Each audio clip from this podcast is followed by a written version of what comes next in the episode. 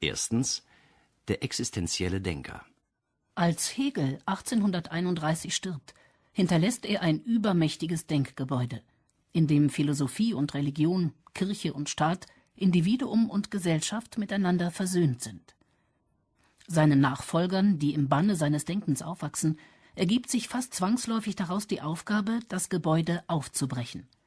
Sie tun dies, indem sie die Blickrichtung ändern. Nicht mehr auf die Vergangenheit schauen sie, sondern in die Zukunft. Und dabei führen sie eine neue Kategorie in die Philosophie ein das Interesse. Bei Marx ist dieses praktisch sozial ausgerichtet. Bei Kierkegaard dagegen wird es auf das einzelne Individuum bezogen. Hegel hatte wie niemand vor ihm die wirkliche, gegenwärtige Welt zum Inhalt der Philosophie erhoben. Aber das Wirkliche galt ihm als vernünftig. Dagegen erhoben sich die Jüngeren. Marx im Namen einer zu schaffenden kommunistischen Gesellschaft, Kierkegaard im Namen des existierenden Einzelnen. Am 1. August 1835 notiert der in Kopenhagen geborene junge Philosoph und Theologe in seinem Tagebuch Was mir eigentlich fehlt, ist, ins Reine mit mir selbst zu kommen, darüber, was ich tun soll, nicht, was ich erkennen soll. Es kommt darauf an, meine Bestimmung zu verstehen, zu sehen, was Gott eigentlich will, dass ich tun soll. Damit rückt die eigene Existenz ins Zentrum des Denkens. Der Umbruch, den die Philosophie dadurch erfährt, ist nur mit dem von Marx heraufgeführten zu vergleichen, der in seinen Thesen über Feuerbach schreibt Die Philosophen haben die Welt nur verschieden interpretiert. Es kommt darauf an, sie zu verändern. Entsprechend hätte Kierkegaard schreiben können Für die Philosophen sind Welt und Geschichte Gegenstände der Kontemplation und des Wissens. Es kommt aber darauf an, alles in Bezug auf den Existierenden zu denken. Denn Kierkegaard versteht sich als existierender Denker, der nicht objektives Wissen hervorbringen will, sondern sich leidenschaftlich über Fragen beugt, die ihn umtreiben. Für den existenziellen Denker bekommen Befindlichkeiten und Stimmungen, die die Philosophie bislang nur am Rande betrachtet hat, einen ganz anderen Stellenwert, weil der Existierende sich immer schon in einer Gestimmtheit vorfindet und aus ihr heraus handelt. Der Philosoph, der ein System errichtet, beginnt mit einem ersten. Hegel setzte als dieses erste den abstrakten, das heißt ganz leeren Begriff des Seins und arbeitet sich von dort aus zur Wirklichkeit vor. Und wie geht Kierkegaard vor? Auch ihm geht es um ein erstes, aber eines, das den Menschen als Existierenden betrifft. Die Sünde. Wie kam die Sünde in die Welt? Die herkömmliche Antwort lautet durch die Sünde Adams. Adams Sünde bedingt die Sündigkeit als Konsequenz. Nein, ruft Kierkegaard, und man spürt in seinem Text seine ganze Empörung. Wäre dies so, dann läge Adam wirklich außerhalb des Geschlechts, gehörte nicht zum Menschengeschlecht und seine Sünde wäre von ganz anderer Art als unser aller Sünden. Nun, und wie löst Kierkegaard das Problem? Wie erklärt er, dass die Sünde in die Welt kam? Indem er den Gehalt der biblischen Erzählung in einem Satz zusammenfasst. Die Sünde kam in die Welt hinein durch eine Sünde. Für unseren Verstand ist das keine Erklärung, sondern, wie Kierkegaard selbst eingesteht, ein Ärgernis. Versuchen wir seinen Gedanken zu verstehen. Die herkömmliche Erklärung unterscheidet zwei Zustände, die paradiesische Unschuld und den Stand der Sündhaftigkeit, und sucht zu begreifen, wie sich letzterer aus der Unschuld hat entwickeln können. Dabei verstrickt sie sich in die Absurdität, Adam aus dem Menschengeschlecht auszuschließen – Kierkegaard denkt die Beziehung zwischen den beiden Zuständen anders, nicht als Entwicklung, sondern als Sprung. Ermöglicht wird der Sprung dadurch, dass im Zustand der Unschuld etwas aufgefunden wird, was über ihn hinausdrängt. Kierkegaard nennt es Angst.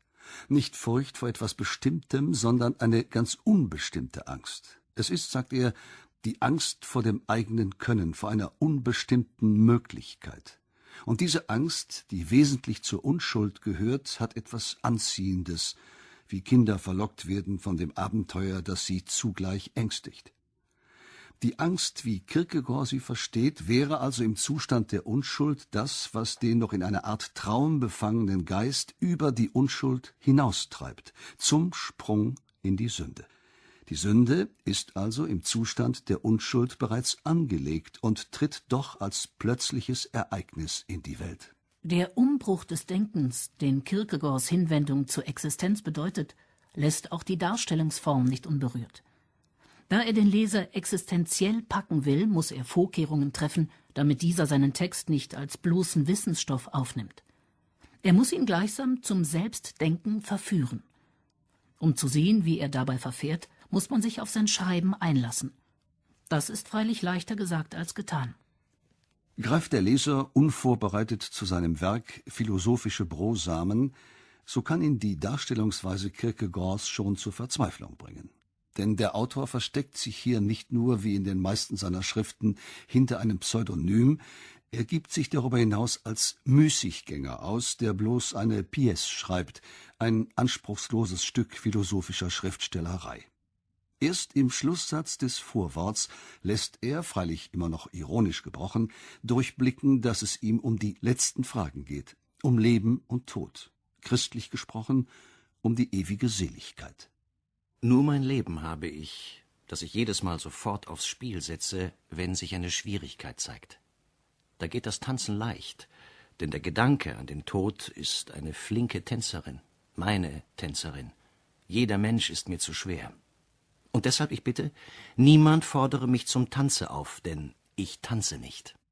Auch hier verbirgt er den Ernst der Sache hinter einem Bild, dem des Tanzes. Der Bescheidenheitsgestus des Autors der ein beträchtliches Maß an Polemik gegen die idealistische Philosophie verdeckt, verwandelt sich hier mit einem Mal in das Programm eines Denkens, das keinen geringeren Anspruch erhebt als den, das eigene Leben denkend aufs Spiel zu setzen.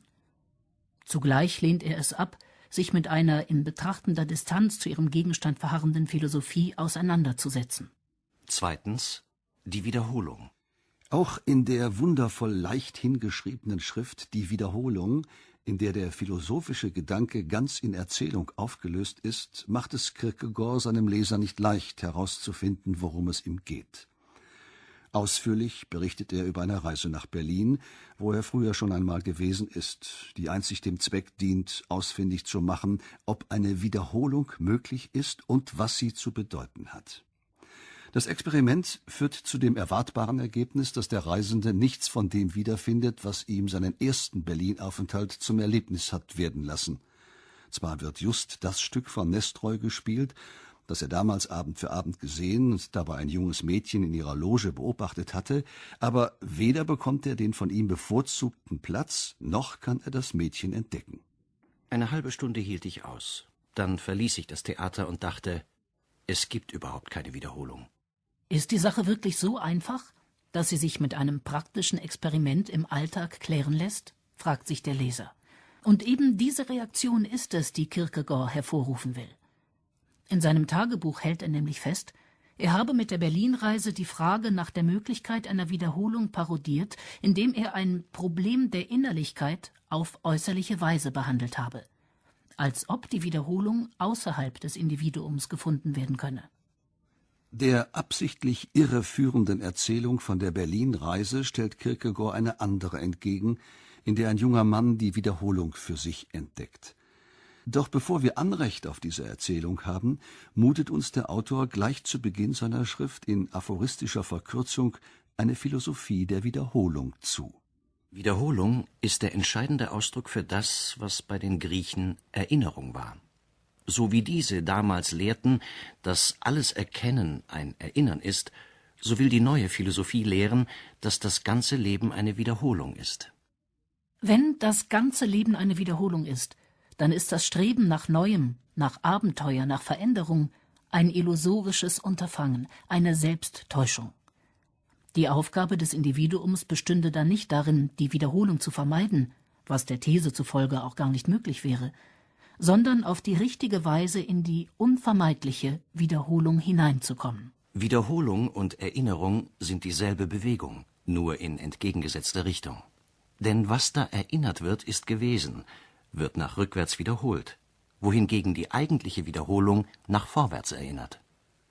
Vertrackter hätte sich Kierkegaard kaum ausdrücken können, denn er hat die voneinander abzusetzenden Begriffe zugleich miteinander verschränkt die Erinnerung wiederholt und die Wiederholung erinnert. Der Unterschied ist nur einer der Richtung, nach rückwärts oder nach vorwärts. Vielleicht lässt sich der Gegensatz folgendermaßen fassen. Die Erinnerung wendet sich dem Vergangenen als Vergangenem zu und bleibt dabei stehen. Sie kann es hegen und pflegen, kann es verehren, aber das Vergangene bleibt gleichwohl vergangen, es geht von ihm nichts aus. Anders die Wiederholung, die das Vergangene in die Gegenwart holt, etwas mit ihr macht, sie vielleicht sogar verändert. Wenn das zutrifft, dann könnte in der Wiederholung sogar das Neue aufscheinen, das zunächst als Gegenbegriff zur Wiederholung erschien. Darauf will Kierkegaard aber gerade nicht hinaus. Denn wenig später schreibt er Nur der wird recht glücklich, der sich nicht selbst in der Einbildung betrügt, die Wiederholung sollte etwas Neues sein, denn dann wird man ihrer überdrüssig. Ob ein schwermütiger Autor, und Kierkegaard war nicht nur schwermütig, die Schwermut ist auch eines seiner großen Themen, ob ein solcher Autor der rechte Mann ist, um dem Leser den Weg zum Glück zu weisen, wollen wir dahingestellt sein lassen. Festzuhalten bleibt aber, dass Kierkegaard die Wiederholung zwar nicht als etwas Neues, wohl aber als einen Umgang mit dem Vergangenen begreift, der die Gegenwart und in der Gegenwart interessiert. Von hier aus lässt sich auch verstehen, warum er behaupten kann, die Wiederholung mache den Menschen glücklich, die Erinnerung dagegen unglücklich. Denn nur die Wiederholung verknüpft das Vergangene mit der Gegenwart, während die Erinnerung die Gegenwart nicht berührt. In einer weiteren Gedankenschleife fügt Kierkegaard dem Gegensatz von Erinnerung und Wiederholung noch die Hoffnung hinzu, wobei er die drei Einstellungen einer deutlichen Wertung unterzieht. Die Hoffnung ist ein reizendes Mädchen, das unseren Händen entflieht. Die Erinnerung ist eine schöne alte Frau, mit der einem jedoch im Augenblick nie gedient ist. Die Wiederholung ist eine geliebte Gattin, deren man nie müde wird. Denn es ist nur das Neue, dessen man überdrüssig wird, nie das Alte. Die neue Philosophie, das heißt die Philosophie Kierkegaards, die die Kategorie der Wiederholung stark macht, scheint auf einen biederen lebenspraktischen Konservatismus hinauszulaufen. Der Hagestolz Kierkegaard nimmt Partei für die geliebte Gattin. Wohl um diesem Eindruck entgegenzuwirken, behauptet er gleich darauf Es gehört Mut dazu, die Wiederholung zu wollen.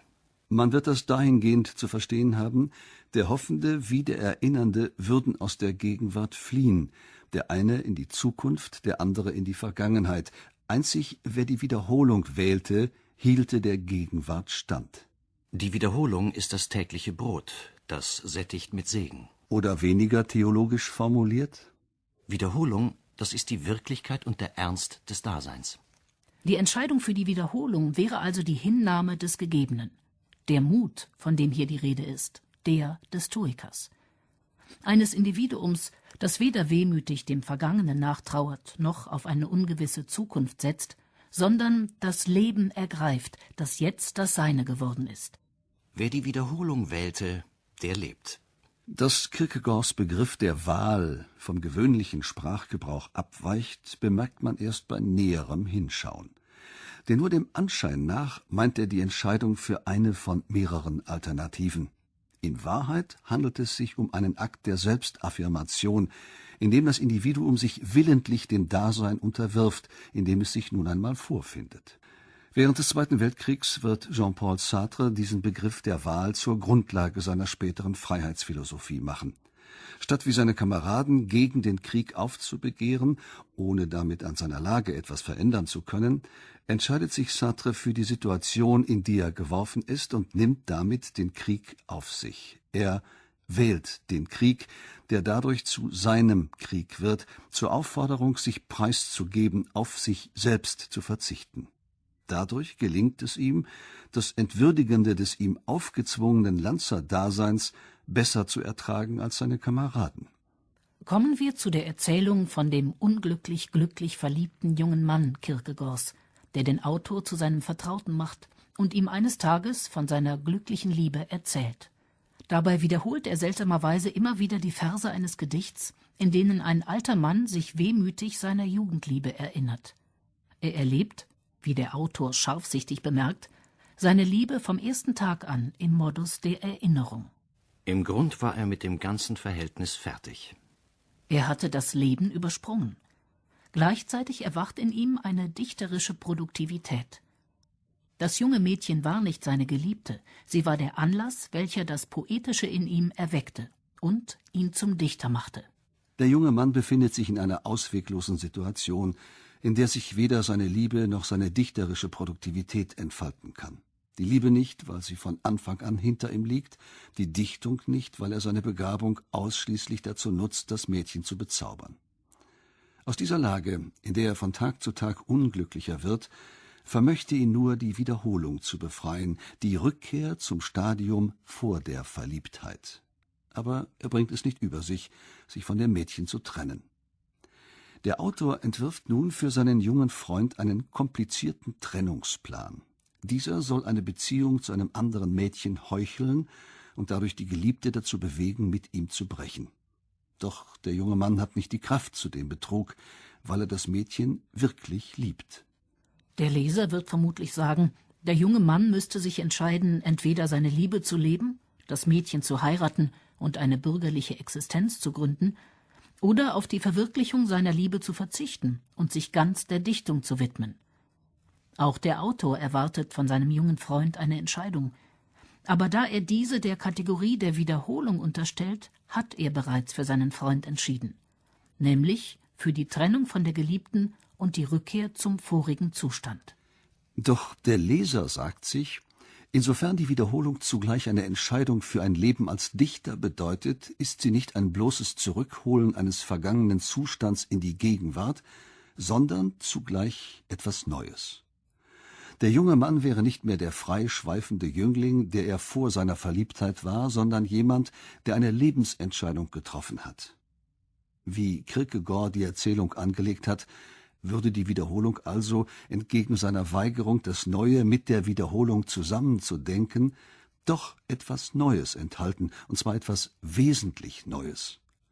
Nicht nur regt das Medium der Erzählung den Leser zum Selbstdenken an, es bringt auch einen Bedeutungsüberschuss gegenüber der theoretischen Reflexion hervor. Nachdem er so dem Leser die Möglichkeit gegeben hat, die Kategorie der Wiederholung als lebensentscheidende Selbstwahl zu erfassen, kann Kierkegaard die Erzählung auf eine unerwartete Weise enden lassen. Nachdem der junge Mann alle Höllen verzweifelter Unentschlossenheit durchlebt und durchlitten hat, ekelt ihn das Leben an. Man steckt den Finger in die Erde, um zu riechen, in welchem Land man ist. Ich stecke den Finger ins Dasein. Es riecht nach nichts. Eines Tages erfährt er aus der Zeitung, dass das Mädchen geheiratet hat. Er bricht daraufhin in Jubel aus. Sie ist verheiratet. Ich bin wieder ich selbst. Hier habe ich die Wiederholung. Ich verstehe alles, und das Dasein kommt mir schöner vor als jemals. Mit diesem ironischen Schluss der Erzählung unterwirft Kierkegaard seinen Leser gewissermaßen einer Abschlussprüfung. Wenn er die Theorie der Wiederholung verstanden hat, dann hat er auch begriffen, dass der junge Mann die eigentliche Wiederholung gerade nicht erreicht. Denn die ihn verändernde Rückkehr zum Zustand vor seiner Verliebtheit fällt ihm bloß zu. Sie ist gerade nicht das Resultat einer lebensbestimmenden Entscheidung. Was ausfällt, ist gerade das Wichtigste, die Wahl. Drittens Zwischenbetrachtung. Das Paradox des existenziellen Schreibens. Dass die Geschichte des jungen Mannes auf eigene Erfahrungen Sören Kierkegaards zurückgeht, ist bekannt. 1840 verlobt er sich mit Regine Olsen, einem Mädchen aus dem Kopenhagener Bürgertum. Kaum ein Jahr später löst er die Verlobung wieder auf, weil er der Auffassung ist, dem Mädchen das Leben an der Seite eines schwermütigen, zehn Jahre älteren Mannes nicht zumuten zu können. Da er sich außerstande sieht, ihr den Grund für seinen Rückzug mitzuteilen, spielt er, um sie zurückzustoßen, die Rolle eines leichtsinnigen Lebemannes, dem es mit seiner Liebe zu ihr nie ernst war. Regine Olsen heiratet einen ehemaligen Verehrer. Es kann hier nicht darum gehen, den dürren Bericht von Kierkegaards Verhältnis zu Regine Olsen mit der Geschichte des jungen Mannes vergleichen zu wollen. Aber unsere Darstellung dürfte doch erkennbar gemacht haben, dass der Autor das autobiografische Material in wesentlichen Punkten verändert. Nicht nur unterbricht er seine Erzählung mit dem ausführlichen Bericht von der Berlinreise, der den Leser auf Abwege lockt, er mutet ihm auch eine Theorie der Wiederholung zu, von der die Erzählung ihrerseits abweicht, ohne dass diese Abweichungen erörtert würden. Kein Zweifel, dass diese Eigenheiten Resultat einer bewussten Erzählstrategie sind. Dem subjektiven Denker, der von seiner eigenen Person und seinen eigenen Erfahrungen her denkt, geht es nicht darum, seinem Leser eine Wahrheit mitzuteilen. Er will seinen Adressaten erreichen. Dieser soll die Botschaft als eine ihn betreffende erfahren. Das ist nur möglich, wenn er aus der Passivität des bloß Aufnehmenden heraustritt und sich als tätiges, denkendes und fühlendes Subjekt gegenüber dem Text verhält. Durch die direkte Mitteilung einer Botschaft lässt sich das Kierkegaard zufolge nicht bewirken. Vielmehr bedarf es des Kunstgriffs der indirekten Mitteilung. Das führt zu dem Paradox, dass der subjektive Denker seine Erfahrungen gerade nicht unmittelbar aussprechen darf. Denn dadurch würde er den Leser zur Identifikation verleiten, nicht aber ihn zum Selbstdenken bringen. Vielmehr muss er seine Botschaft verstellen, damit der Leser sie für sich entdecken kann. Viertens. Der Sprung. In einem Nachwort an den wirklichen Leser seines Buches gibt Kierkegaard eine andere Deutung des Schlusses der Erzählung von dem jungen Mann. Den Jubel, mit dem dieser seine ihm nur zugefallene Freiheit preist, versteht er als Ausdruck einer religiösen Stimmung, die aber niemals zum Durchbruch kommt. Der junge Mann hätte also einen Akt göttlicher Gnade erlebt, ohne ihn jedoch als solchen erfahren zu haben. Hätte er einen tieferen religiösen Hintergrund gehabt, dann wäre er nicht Dichter geworden, dann hätte alles religiöse Bedeutung bekommen. Damit deutet Kierkegaard an, dass die Wiederholung für ihn letztlich Statthalterin einer religiösen Kategorie ist, dass sie für den Sprung in den Glauben steht. Die rational nicht begründbare Entscheidung für ein Leben, das im Verhältnis zu Gott seinen Mittelpunkt findet. In der unwissenschaftlichen Nachschrift zu den Brosamen kommt Kierkegaard auf den Sprung in den Glauben zurück. Er kommentiert dort ein Gespräch zwischen Lessing und Jacobi über den Spinozismus und den Salto Mortale in den Glauben, zu dem Jacobi seinen Freund Lessing erfolglos zu bekehren sucht. Dass Kierkegaard in diesem Disput für den Aufklärer und Ironiker Lessing Partei ergreift, ist erstaunlich, würde man doch eher das Gegenteil erwarten. Die Gründe dafür nennt er selber. Lessing hält den Gegensatz zwischen geschichtlicher Existenz und ewiger Seligkeit auseinander, ja er verbreitert noch den Graben, der sie trennt. Das aber ist die Voraussetzung für den paradoxen Glauben Kierkegaards. Nur wenn diesseitige und jenseitige Welt, geschichtliche Wirklichkeit und Ewigkeit in jeder Hinsicht voneinander getrennt sind, es zwischen ihnen keine Vermittlung gibt, Kierkegaard verabscheut den Hegelschen Begriff der Vermittlung, kann der Glaube seine ganze paradoxe Kraft entfalten. Glaube ist gerade der Widerspruch zwischen der unendlichen Leidenschaft der Innerlichkeit und der objektiven Ungewissheit. Was aber Jacobi angeht, tut er, indem er den Freund zum Sprung in den Glauben zu überreden versucht, gerade das Falsche. Er macht diesem nämlich den Sprung unmöglich. Denn wenn Lessing aufgrund des Gesprächs den Salto Mortale tatsächlich unternehme, dann wäre es nicht sein Sprung, sondern der Jakobis. Er sprenge dann gleichsam für den anderen in den Glauben. Der Sprung wäre dann etwas, was sich übertragen lässt, und nicht die subjektive Entscheidung des einzelnen Individuums. Anders gesagt, indem Jakobi den Freund zu überreden versucht, ist er der Alleintätige. Indem er dem Freund den Übertritt zum Glauben zu erleichtern sucht, nimmt er diesem gerade den Charakter der pathetischen Entscheidung. Lessing ist also im Recht, wenn er Jakobis Ansinnen mit der ironischen Bemerkung zurückweist, seinen alten Beinen und seinem schweren Kopf könne er den Sprung nicht mehr zumuten. Aber was tut Kierkegaard, indem er seinerseits vom Sprung in den Glauben handelt? Einerseits ergreift er für Lessing Partei, der den Graben zwischen vernünftiger Rede und Glauben betont.